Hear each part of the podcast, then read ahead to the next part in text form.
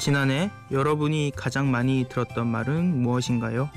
저는 힘내, 힘내세요, 잘 될 거야 뭐 이런 말들인데요. 안타깝게도 작년 한 해 동안은 일과 사랑 둘 다 잘하지 못했던 것 같아요. 하지만 괜찮습니다. 새해가 밝았고 저는 여전히 청춘이니까요. 심야 라디오 DJ를 부탁해. 오늘 DJ를 부탁받은 저는 황선필입니다.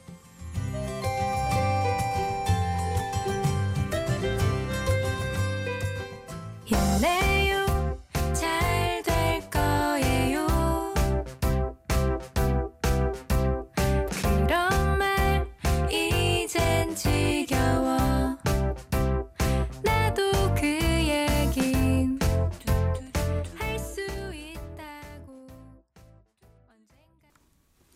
첫 곡으로 옥상 달빛의 괜찮습니다 들으셨습니다. 다들 옥상 달빛의 노래 많이 좋아하실 텐데요.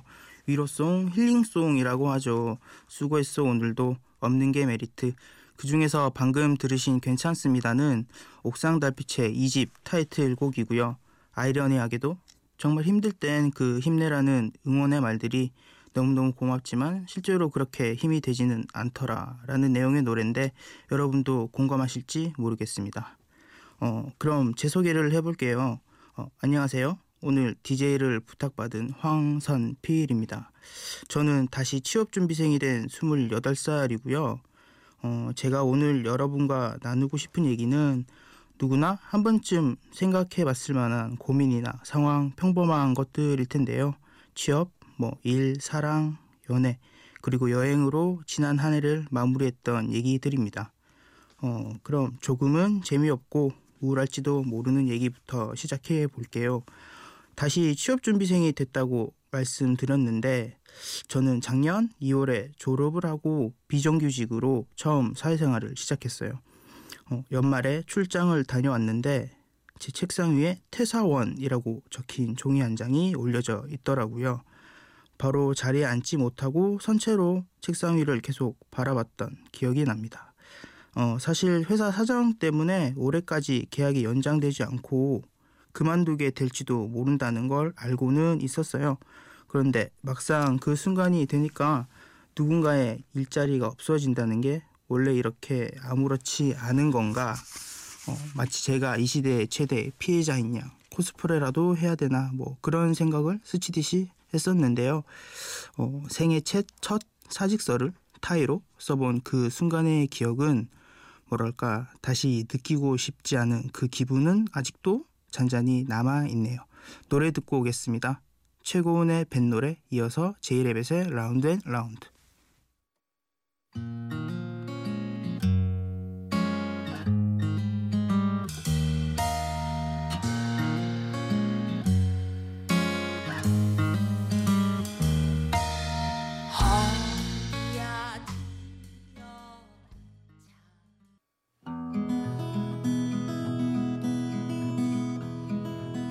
어느 한밤중에 문득 잠에서 깨어 나의 보물상자를 열어보았네. 최고운의 뱃노래 제이레벳의 라운드 앤 라운드 듣고 오셨습니다. 갑자기 어기여차 막 그러면서 민요 같은 가사가 나와서 놀라셨을지도 모르겠는데요. 위기는 분위기로라는 가사가 들리셨나요? 저는 이 가사가 너무 좋아서 한동안 핸드폰 상태 메시지로 올려놨었거든요. 뭔가를 잘하고 싶거나 이겨내려면 주위의 상황이나 환경에 변화를 주는 경우가 있잖아요. 단순하게는 공부를 하려고 도서관에 간다든지 아니면 여자분들은 심경의 변화가 있을 때 갑자기 단발머리로 자신의 분위기를 바꾼다든지 아무튼 위기는 분위기로 라는 가사가 나름 라임도 있고 그래서 이 곡이 저는 좋더라고요. 지금 노래 한 곡 더 들으면 좋을 것 같네요. 이수영의 라라라.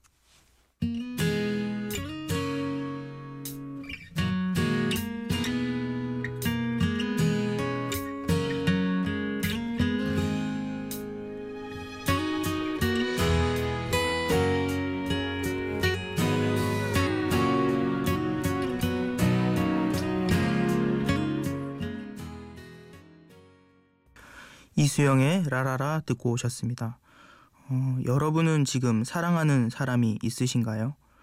제 또래 분들이라면 취업도 하고 일도 하면서 좋은 인연이 생겼으면 하는 바람이 다 있으실 텐데요. 소개팅을 통해서 연애를 시작하는 경우가 많은 것 같습니다. 제가 길지 않은 직장 생활을 하면서 느낀 점 중에 하나가 바로 어떤 만남, 소개팅이었는데요. 학생 때랑은 확실히 다르죠. 학생 때는 소개팅 할래? 그러면 이뻐, 잘생겼어, 착해, 뭐 그 정도였는데 이제는 소개팅 할래? 그러면 뭐 하는 사람인데 뭐 이런 질문부터 먼저 나오더라고요. 뭐 이어서 이뻐도 당연히 나오고요. 저도 작년에 몇 번의 소개팅을 했었는데요. 그 중에 한 번은 말도 잘 통하고 느낌이 좋아서 잘 될 수도 있겠다 싶었는데 그러지 못했어요. 이유를 너무 솔직하게 말해주더라고요.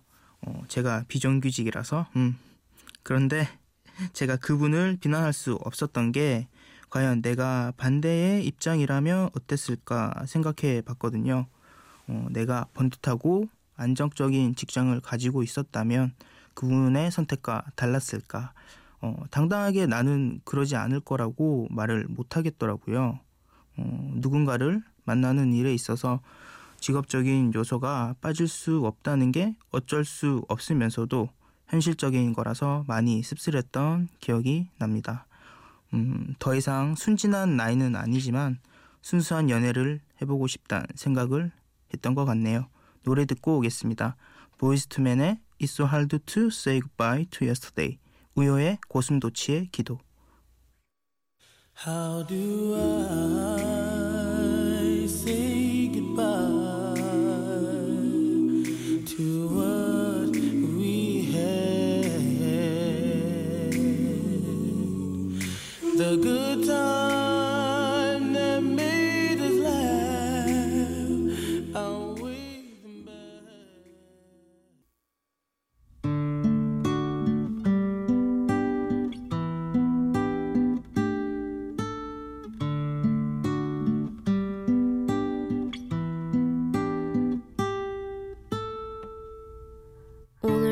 고슴도치는 자기가 원하는 게 뭔지는 빨리도 깨달아. 보이즈 투맨의 It's so hard to say goodbye to yesterday, 우효의 고슴도치의 기도 듣고 오셨습니다. 연극 술과 눈물과 지킬앤 하이드에서 이브가 이런 말을 합니다.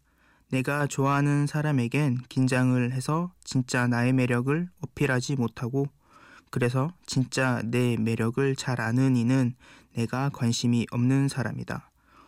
이 대사를 제 모태솔로 친구한테 들려주니까 눈물을 훔치던데, 저도 작년에 일을 하면서 좋아하게 된 한 분이 있었는데요. 그런데 이상하게도 그분 앞에선 왜 그렇게 가슴이 떨리고 긴장이 되던지 커뮤니케이션이 잘 안 되더라고요. 복학을 하고 나서는 호감이 가는 분 앞에서도 그런 적이 거의 없었거든요. 27이나 돼서 저도 그럴지 몰랐습니다. 아무래도 많이 좋아해서 그랬던 걸까요? 결국은 잘 되지 못했죠. 드라마 연애의 발견에서도 비슷한 느낌의 대사가 있었는데 극중 윤솔이 하는 말 중에 세상이 넓고 남자가 많으면 뭐하냐고요? 내가 좋아하는 사람이 날 안 좋아하는데 연애의 불행은 여기서 시작되는 거예요, 라면서 위로를 하려던 상대의 말문을 막는 장면이 있었는데요. 저도 꽤나 공감을 했었습니다. 분명 인연이 있을 거라면서 절 위로하던 제 친구의 말을 귀담아 듣지 않았습니다. 왜냐면 제 친구도 여자친구가 없었거든요. 그럼 노래 듣고 올까요? 가을방학의 사람의 홍수 속에서, 에피톤 프로젝트에 떠나자.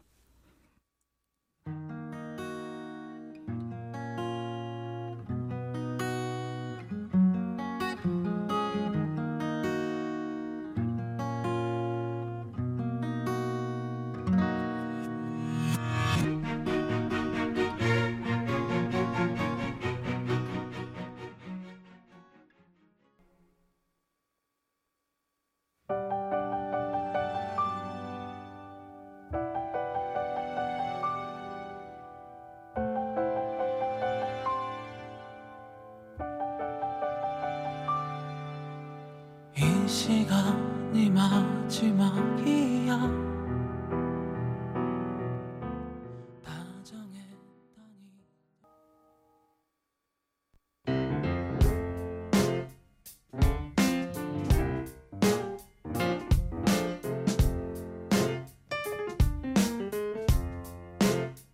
어느 날 문득 따뜻한 바람이 네가 보낸 걸까. 네 냄새가 나. 참 향기롭다. 참 오랜만이다. 보고 싶다. DJ를 부탁해. 제가 퇴사를 3일 앞두고 회사에서 했던 일 중에 하나가 바로 티켓팅이었습니다. 지금 제가 살고 있는 이곳에 있기가 싫었어요. 벗어나고 싶었습니다. 나이 27에 실직자가 된 것도 너무 그랬고, 잘 되면 내 탓, 안 되면 나라 탓, 뭐 그런 찌질한 이유를 들먹이면서 일종의 도피였죠. 퇴사를 하고 일주일도 안 돼서 좋게 말하면 리프레시를 위한 유럽 여행길에 올랐습니다. 로마에서 여행을 시작했는데요. 유럽 여행을 준비하는 분들이라면 로마에 대한 어떤 로망이 있을 텐데, 전 사실 로마의 첫인상이 좋지가 않았습니다. 제가 도망치듯 계획 없이 바로 떠나온 이유도 있었지만, 로마에 도착하자마자 길거리 불황자한테 위협을 받았었거든요. 아무튼 이탈리아에서 로마 일정을 마지막으로 밀어버리고 새벽이 되자마자 아시시라는 가톨릭 성지로 가버렸습니다.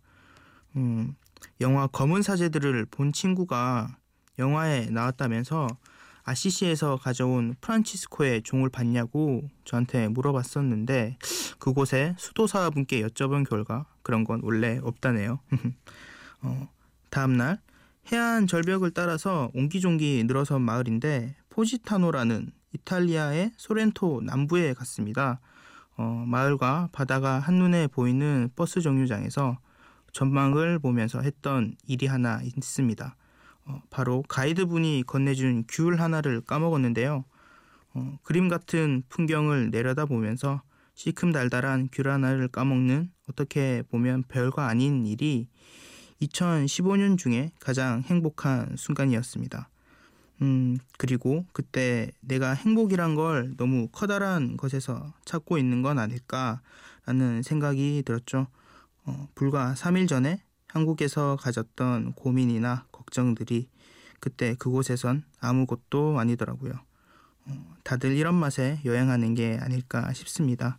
노래 듣고 오겠습니다. 한희정의 우습지만 믿어야 할, 가브리엘 애플린의 홈.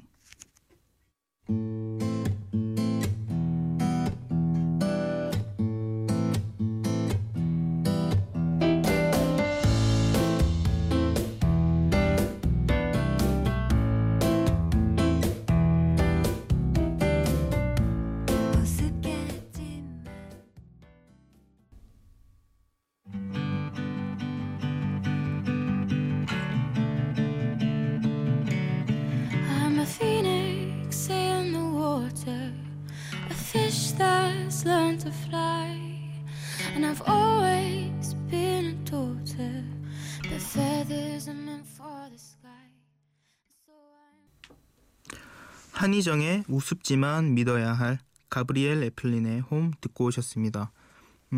피렌체의 두오모 성당에서 22살 친구 2명을 만났는데요. 둘은 고등학교 친구고 군대도 같이 갔다 왔다고 하더라고요. 전역한 지 2주도 안 돼서 유럽 여행을 온 거래요. 정말 대단하다고 느꼈어요. 나는 22살에 왜 저런 도전적인 생각을 못했을까라는 생각이 제일 먼저 들었는데요. 뭐 그래도 제 22살도 나름 의미가 있었겠죠. 이탈리아에 있는 헤어샵에서 머리 손질을 받고 싶다고 했었는데, 전역한 지 얼마 안 돼서 그런지 아직 군인 머리라면서 만질 것도 없네라고 놀렸던 기억이 납니다. 그 친구들 곧 복학할 텐데 안부 메시지나 한번 보내봐야겠네요. 제 여행은 프라하에서 끝이 났는데요. 22번 트램을 타고 프라하 성과 수도원에 올라갔는데, 일행 중에 누나 한 분이 저기가 전도연의 집이라면서 드라마 프라하 연인 얘기를 했습니다. 제 옆에 있던 94년생 여학생이 왜 전도연의 집이 프라하에 있냐고 무슨 소리냐고 그러더라고요. 세대 차이란 이런 걸까요? 94년생이면 당시에 초등학생이니까 모를 수도 있겠다 싶었죠.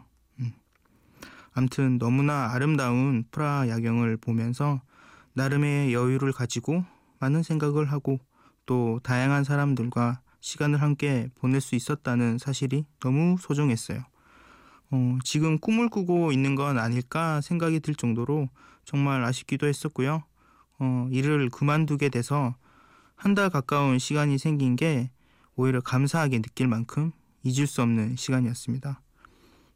한국에 돌아온 첫날 새벽에 잠을 못 이루고 있을 때 제일 먼저 했던 일이 실업급여를 신청하는 동영상을 본 건데요. 이런 게 현실이겠죠. 하지만 저한테 뭔가 파이팅이 생긴 건 분명한 것 같습니다. 이제 2016년에 대한 불안과 걱정보다는 긍정적인 기대를 해보려고요. 체코에서 먹었던 맥주가 생각나는 밤이네요. 보드카 레인의 숙취 듣고 오겠습니다. 오늘도 해가 중천에 높이 떴네. 오후만 남아있구나. 어제 그엔 기억할까. 언제든 내게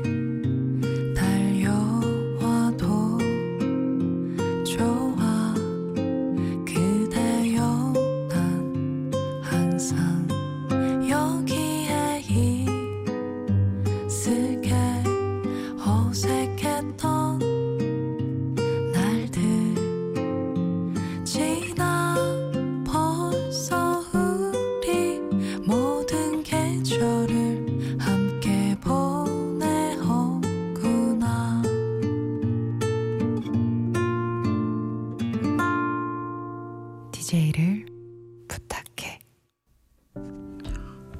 DJ를 한 번씩 해보고 싶다는 생각을 했던 분들이라면 다들 라디오에 대한 추억 같은 게 있을 것 같은데요. 저도 한 2008년까지는 별밤을 들었었는데 그때는 별밤이 서울 방송이 아니라 지역 방송이라서 되게 유대감 있게 열심히 들었던 것 같아요. 마치 영화 라디오 스타처럼 되게 가깝게 소통할 수 있는 매체가 라디오라서 저도 그런 경험을 한번 해보면 좋겠다고 생각을 해서 DJ를 이렇게 신청해서 했던 것 같아요. 정말 좋은 시간이었습니다. 이제 마무리할 시간이네요. 끝곡으로 마이 앤트 메리의 골든글러브 들려드리고요. 저는 힘내요 당신이라는 문구를 자주 쓰는데요. 오늘도 이 말을 하면서 마칠까 합니다. 들어주셔서 감사하고요. 지금까지 저는 황선필이었습니다. 힘내요 당신.